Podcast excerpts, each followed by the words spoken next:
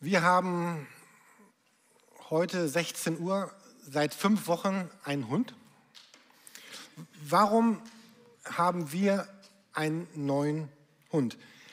Wir, wir haben wirklich viele Tiere im Garten. Die meisten sind erwünscht und gewollt. Ich habe gestern mal gezählt, wir haben 14 Vogelsorten, die ich identifizieren konnte. Und damit ich kurz jetzt auch gut wegkomme, ich nenne die einmal. Meise, Spatz, Rotkehlchen, Amsel, Gimpel, Buntspecht, Eicheheer, Elster, Grünling, Buchfink, Braunelle, Schwanzmeise, Teichralle und Ente. Ente selten, aber ab und zu. Äh, dazu haben wir Eichhörnchen, Igel, eine Katze der, des Nachbarn, die nicht sehr beliebt ist bei uns gerade, Maulwürfe und wir haben eine richtig süße Maus. Also die macht so knuffelige Sachen, total süß. Und wir haben unsere Taube, von der habe ich schon erzählt in verschiedenen Predigten, die Taube, die ich damals fast gefangen hatte. Und sie ist immer noch da. Und es läuft seitdem, glaube ich, Monate her, ein penetranter Kampf zwischen mir und dieser Taube. Ich verändere jede Woche oder alle zwei Wochen unsere Vogelfutterstellen, damit diese Taube nicht Zugang zum Vogelfutter bekommt. Und sie ist so pfiffig, jedes Mal hat sie was Neues, aber eben schrieb mir Heike noch, heute Morgen hat sie das nicht geschafft. Also meine Veränderung von gestern scheint vielleicht zu wirken. Wir werden sehen, wer früher aufgibt und wer am Ende gewinnt. Wenn ich euch mal zum Taubenbraten einlade, dann wisst ihr, was passiert ist. Also, unser Garten ist voll mit Tieren. Warum noch einen Hund? Also, wer mich ein bisschen kennt, ich wollte ja keinen neuen Hund. Heike sagte seit Monaten, ich möchte aber ein Beziehungstier. Ich habe gesagt, Heike, ich bin doch auch da, das reicht doch. Nein, es reicht nicht. Ich möchte in einer Beziehung sein, in einer beiderseitigen Beziehung mit meinem Beziehungstier. Mit den Vögeln ist es auch wirklich schwer. Ich habe wirklich die letzten Jahre viel ausgegeben für Futter, aber meint ihr, die hätten sich einmal bedankt? Ich habe ich habe Nistkästen ausgehängt. Wenn ich rauskomme, ich, ihr Futtergeber, sie fliegen weg. Wir haben Pflanzen gekauft für Vögel, also Feuerdorn, Weißdorn, Schwarzdorn, damit die darin wohnen können, nisten können. Und meint ihr, wir kommen ins Gespräch darüber? Nichts. Wir brauchten also ein Beziehungstier. Ich weiß, dass wir Menschen keine Hunde sind. Und ich weiß auch, dass Gott kein Mensch ist. Und in der Predigt letzte Woche hat Silvanus ja auch so einen kleinen Teil gehabt, wo er darüber gesprochen hat, was den Menschen vom Tier unterscheidet. Falls ihr die Predigt noch nicht gehört habt, ich fand die wirklich hervorragend. Guckt sie euch gerne noch mal an. Das war die letzte Predigt unserer letzten Predigtserie. Also wir sind keine Hunde, und Gott ist kein Mensch. Aber der Grund, warum oder wozu wir auf der Welt sind, ist genau der gleiche Grund. Der Grund, warum du auf der Erde bist, ist der Grund der Beziehung. Auf den ersten Seiten der, der Bibel beschreibt Gott das in dieser Schöpfungserzählung beschreibt die Bibel, dass, dass Gott den Menschen wollte. Da schuf Gott den Menschen nach seinem Bild. Er schuf ihn als sein Ebenbild, als Mann und Frau schuf er sie. Und dann Kapitel 3. Und Gott, der Herr, rief den Menschen, als er ihn nicht fand, einmal und sprach zu ihm, Mensch, Adam, Eva, wo, wo bist du, wo seid ihr? Also Gott, der den Menschen geschaffen hat als sein Ebenbild, als sein Gegenüber, wollte eine Beziehung. Es gibt keine einzige Bibelstelle, dass Gott mit den, mit den Sternen oder mit dem Wasser oder mit den, mit den Tieren so intensiv spricht, sondern er tut das mit dem Menschen. Und es ist meine tiefste Überzeugung, dass die Erde in der Art und Weise, wie sie jetzt besteht und wie sie ist, nur deswegen so ist, wie sie ist, weil, weil Gott diese, diese Schöpfung, diese Erde ins Leben gerufen hat, damit Menschen drauf sein könnten, mit denen er eine Beziehung haben kann. Gott wollte kein Beziehungstier, er wollte einen Beziehungsmensch. Gott sagt, ich möchte einen Beziehungsmenschen. Ich möchte Austausch, ich möchte Nähe, ich möchte ein Wir. Und deswegen gibt es dich und gibt es mich. Und wenn wir uns fragen, was sucht Gott am meisten? Was will Gott am allermeisten? Dann, dann könnten wir sagen, am allermeisten, am allermeisten will Gott eine persönliche, eine Intimitätsbeziehung, ein Gegenüber, eine Beziehung. Ein, Gott sucht einen Beziehungsmenschen. Es wäre schade, wenn, wenn wir so sind wie die Vögel in meinem Garten. Ich, ich tue so viel für die und ich suche eine Beziehung, aber das Einzige, was sie mir schenken, ist, dass ich sie angucken kann. Aber sobald ich mit ihnen kommunizieren will, sagen sie, was willst du? Und wir sehen das später bei Jesus. Dieser Vers, habe ich schon so oft drüber gesprochen, ist einer der total zentralen Verse über Jesus. Jesus wählte zwölf von ihnen aus, die er ständig um sich haben und später aussenden wollte. Und die anderen Bibelstellen später in den Briefen erklären ja, das gilt nicht nur für die Menschen damals, es gilt genauso heute, dass Jesus wählte dich aus, weil er dich und mich ständig um sich haben wollte. Also wir sehen hier in diesem Vers eigentlich ja zwei Gründe, warum, warum Jesus die Menschen wählt oder zu sich ruft. Das eine ist, damit sie bei ihm sind, damit sie ihr Leben gemeinsam mit ihm leben, mit ihm gemeinsam durchleben. Und das Leben fordert uns ja viel ab, viele, viele Entscheidungen, viele, viele Fragen, viel, viel Not. Viel, wir brauchen Kraft und Sicherheit. Und Gott sagt, der, der eine Grund, warum ich euch ausgesucht habe, euch ausgewählt habe, euch angesprochen habe, Christen zu werden, ist das, weil ich wollte euch bei mir haben. Ich wollte mit euch durch das Leben gehen. Ich mit euch und ihr mit mir. Und der zweite Grund ist hier ja auch drin, die er später aussenden wollte. Das sehen wir auch hier in dem äh, Bericht, in dieser Schöpfungserzählung, dass Gott dann dem Menschen sagt, äh, ich setze dich auf die Erde, um sie zu pflegen, um sie zu bebauen, um sie zu bewahren, um sie zu erhalten. Und Jesus sendet seine Leute aus, um, damit sie von ihm sprechen, damit sie Kranke heilen, damit sie das Reich Gottes verkörpern und darstellen, andere Menschen einladen, diese Welt verändern und prägen.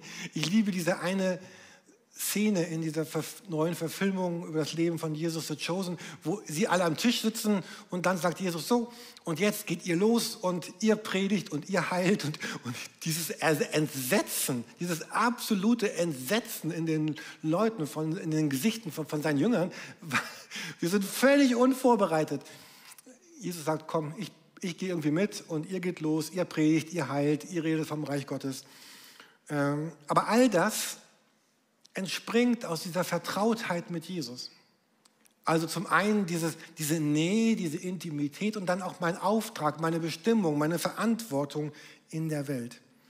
Und Gott sagt schon im ersten Teil der Bibel, damit das möglich ist, was ich mir vorstelle, ist es aber wichtig, dass etwas grundsätzlich in euch Menschen verändert wird.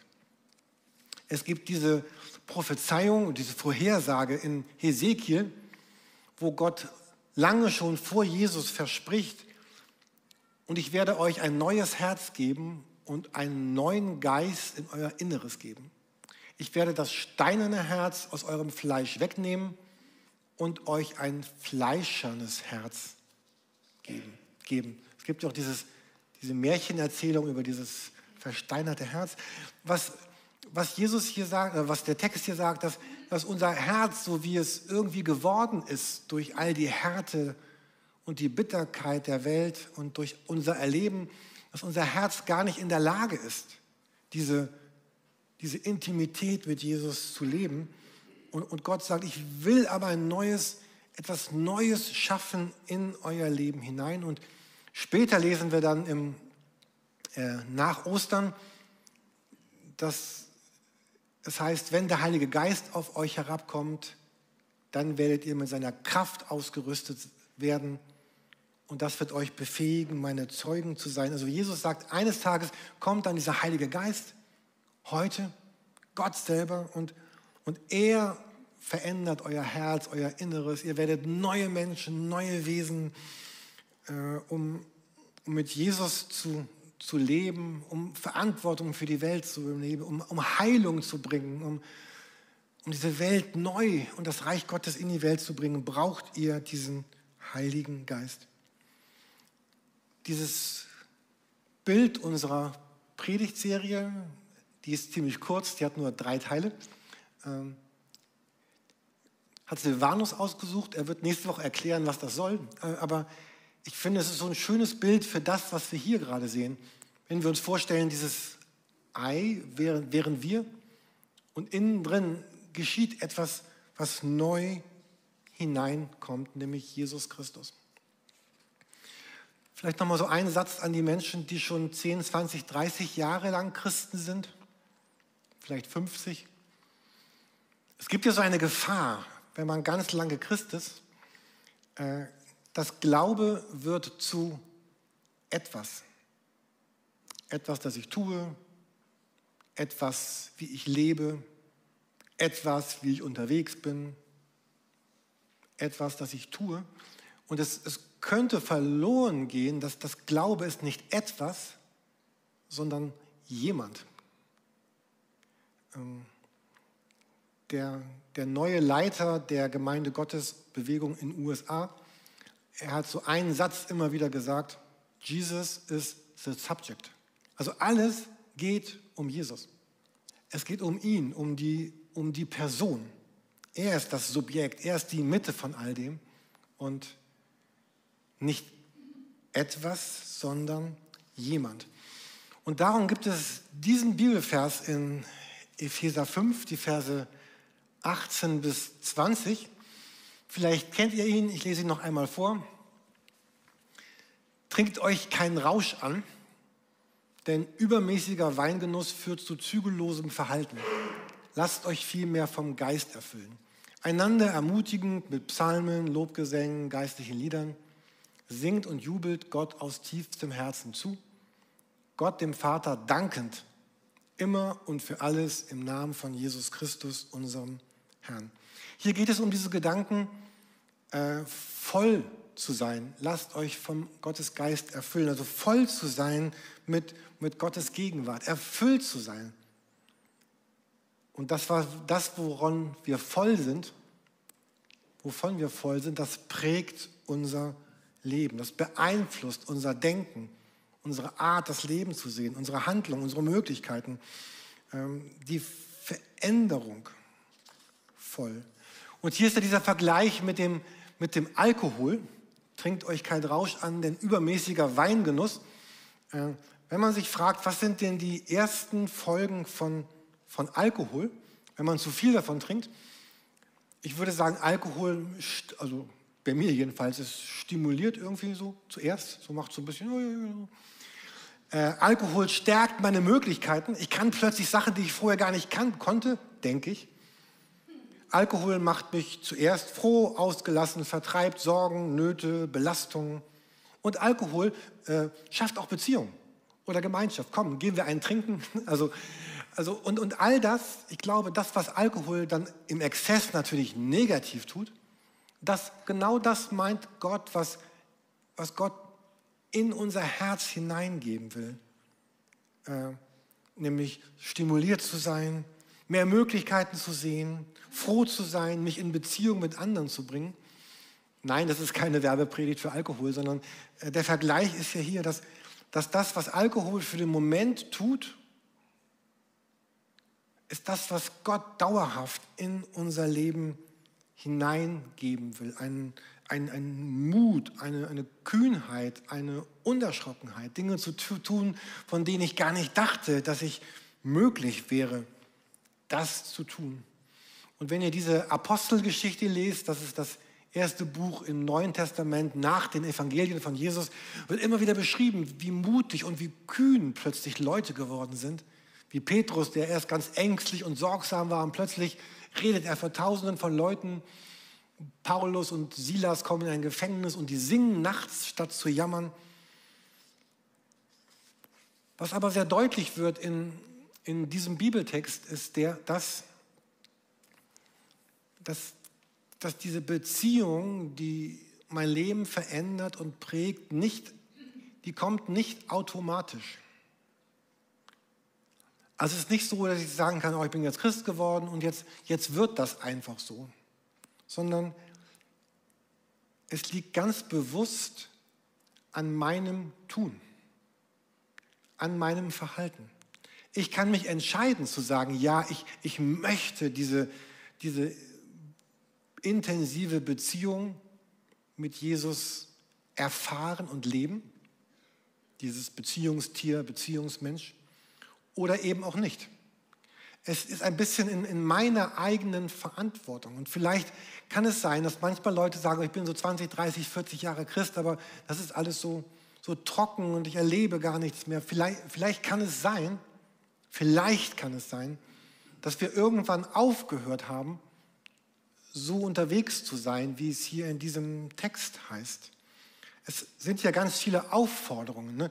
Lasst euch erfüllen, lasst das zu ähm, stelle mir gerade eine Dusche vor, die irgendwo duscht und ich, ich werde natürlich nur nass, wenn ich das zulasse, dass ich mich unter diese Dusche stelle. Ich kann auch daneben stehen bleiben und sagen, nützt gar nichts. Ähm, indem ihr einander euch ermutigt mit, mit Psalmen, Lobgesängen, geistlichen Liedern, äh, da geht es ja um, um gemeinsame Anbetung, um gemeinsames Singen. Darüber reden wir auch nächste Woche noch ein bisschen. Äh, Gott dem Vater zu danken, immer für alles im Namen von Jesus. Also indem ich das tue, was hier steht, werde ich diese Beziehung mit Gott leben und spüren und sie wird mein Leben verändern. Ich werde so berauscht sein, wie es vielleicht äh, sonst Wein oder Alkohol auslösen könnte. Indem ich das tue, indem ich dem einen Raum gebe, einen Platz, eine Zeit, eine Rituale, indem ich meinen Tag, meine Woche so gestalte indem ich das tue, werde ich das erleben oder werde es eben nicht erleben, wenn ich das, das nicht tue. Und ich liebe auch diese Pluralform, lasst euch. Es geht um etwas Gemeinsames. Und wenn ihr weiterlest in euren Bibeln, Vers 21 steht hier nicht, dann, dann geht es da auch um Gemeinschaft, um Beziehungen der Menschen untereinander. Also Alkohol führt zu Exzess, Zerstörung, Gewalt, Depression, Kontrollverlust, der Kater am Morgen, Filmriss, Verwirrung und Verletzung, wenn ich zu viel davon zu mir nehme.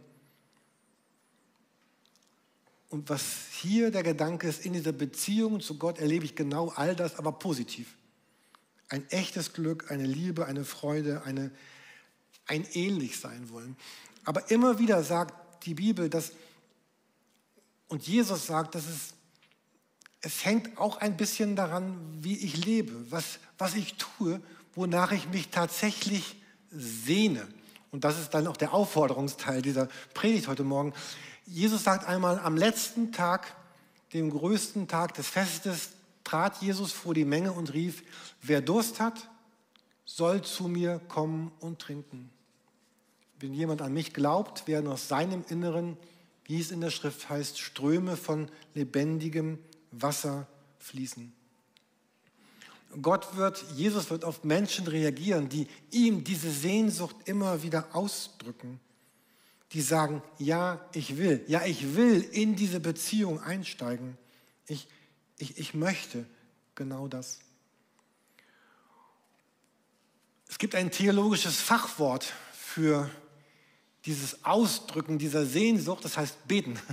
Also beten bedeutet ja, ich, ich drücke Gott meine Sehnsucht aus, ich, ich bin bei ihm, ich, ich lebe mit ihm, ich spreche mit ihm, ich richte mein Leben ein, ich, meine Gebetszeiten, meine Gebetswochen, all das, was mein Leben ausmacht.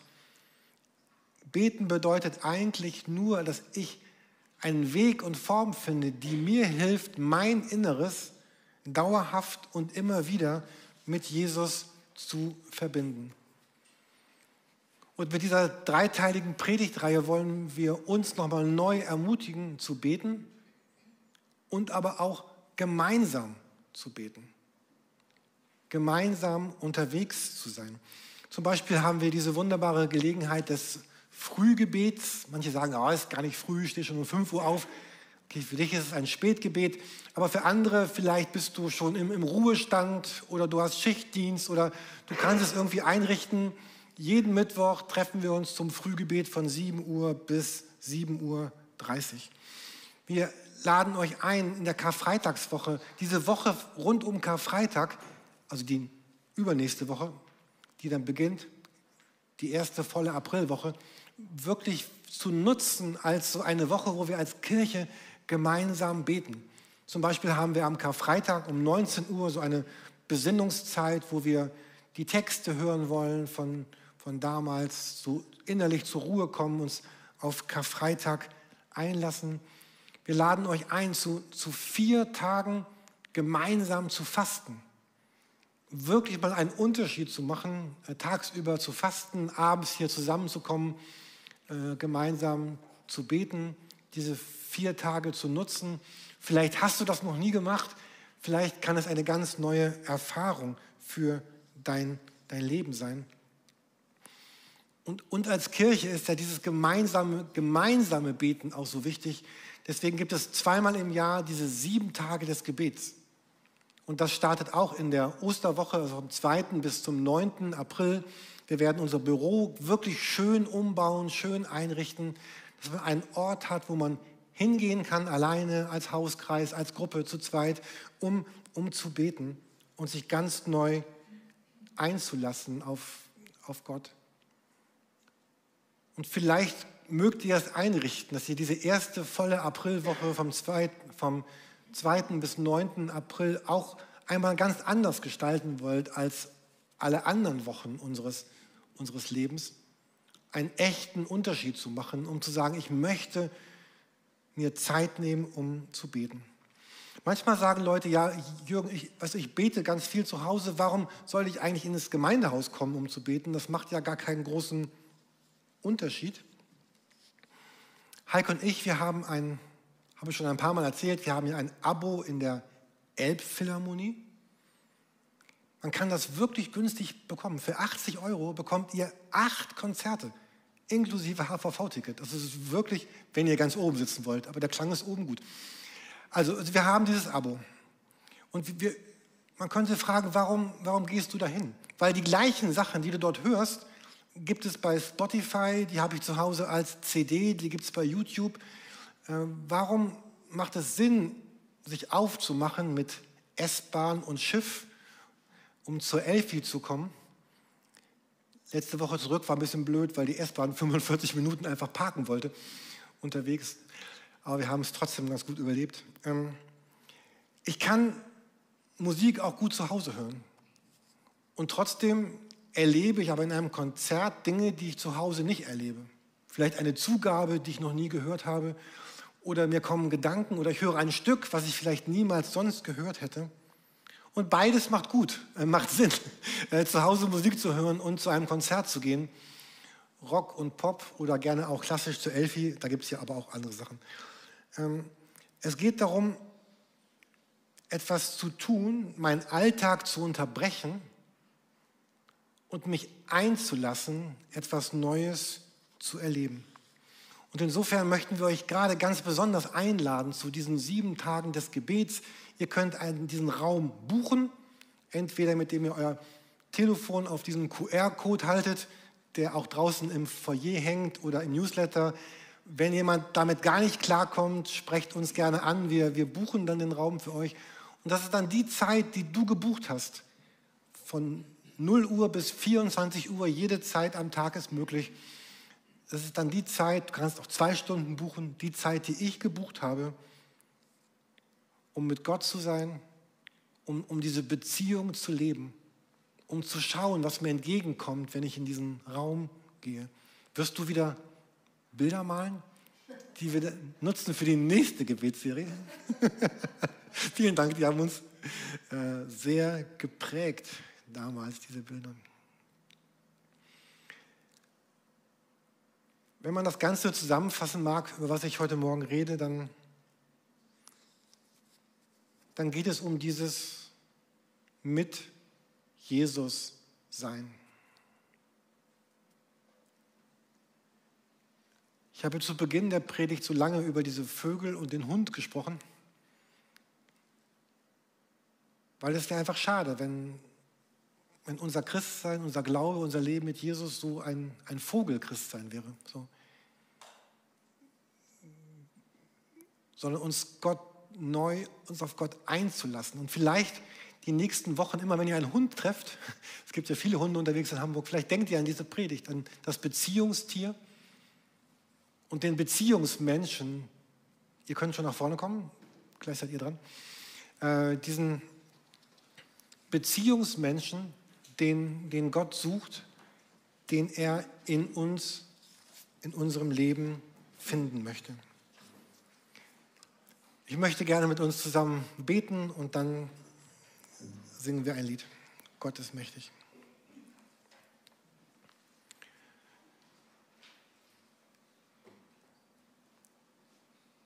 Jesus, ich habe letzte Woche ein paar Mal diesen Gedanken gedacht, ob ich manchmal wirklich bin wie diese, ob ich so bin, manchmal wie diese Vögel in meinem, meinem Garten.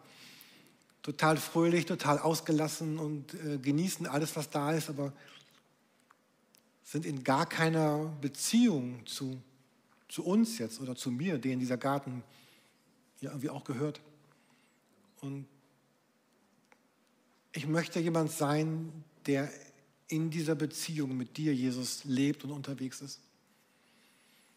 Und ich möchte bitten für uns, die wir jetzt hier beten und, und gemeinsam sind, dass wir, dass du uns allen hilfst, so Wege zu finden in unserem privaten Leben, aber auch zusammen als, als Kirche und gemeinsam, gemeinsam als Kirche, um, um in Berührung mit dir zu erleben, was du für unser Leben gedacht hast. Und mich bewegt dieser Gedanke sehr, Jesus, dass, dass du auch deswegen auf die Erde gekommen bist, um, um Menschen wie mir es zu ermöglichen, neu und wieder in, in Beziehung zu dir zu sein, in Beziehung zu dir zu treten. Jetzt für dieses Leben, aber auch über dieses Leben hinaus bis in die Ewigkeit hinein. Ich möchte gerne noch beten mit dir, falls du sagst, oh, ich bin ganz weit weg von Gott. Vielleicht möchtest du heute Morgen in diese Beziehung mit Gott starten. Dann könntest du vielleicht so beten. Jesus, danke, dass du auf die Erde gekommen bist, um mir eine Beziehung zu dir zu schenken. Und ich weiß noch gar nicht ganz genau, was das bedeutet, aber ich möchte, ich will diese Beziehung zu, zu dir, so wie du diese Beziehung zu mir möchtest. Und ich möchte dir mein Leben geben, mein, mein Geld, meine Zeit, meine Kraft, meine Gedanken, meine Erfolge, meine Misserfolge, mein Glück und meine Schuld. Ich möchte alles dir geben, weil ich weiß, dass du dich gut darum kümmerst. Ich möchte dir mein Herz anvertrauen, weil du mein Herz gut behütest. Und Jesus, danke, dass wir alle wissen dürfen, wir gehen nicht allein sondern wir sind getragen und geliebt von dir. Amen. Amen.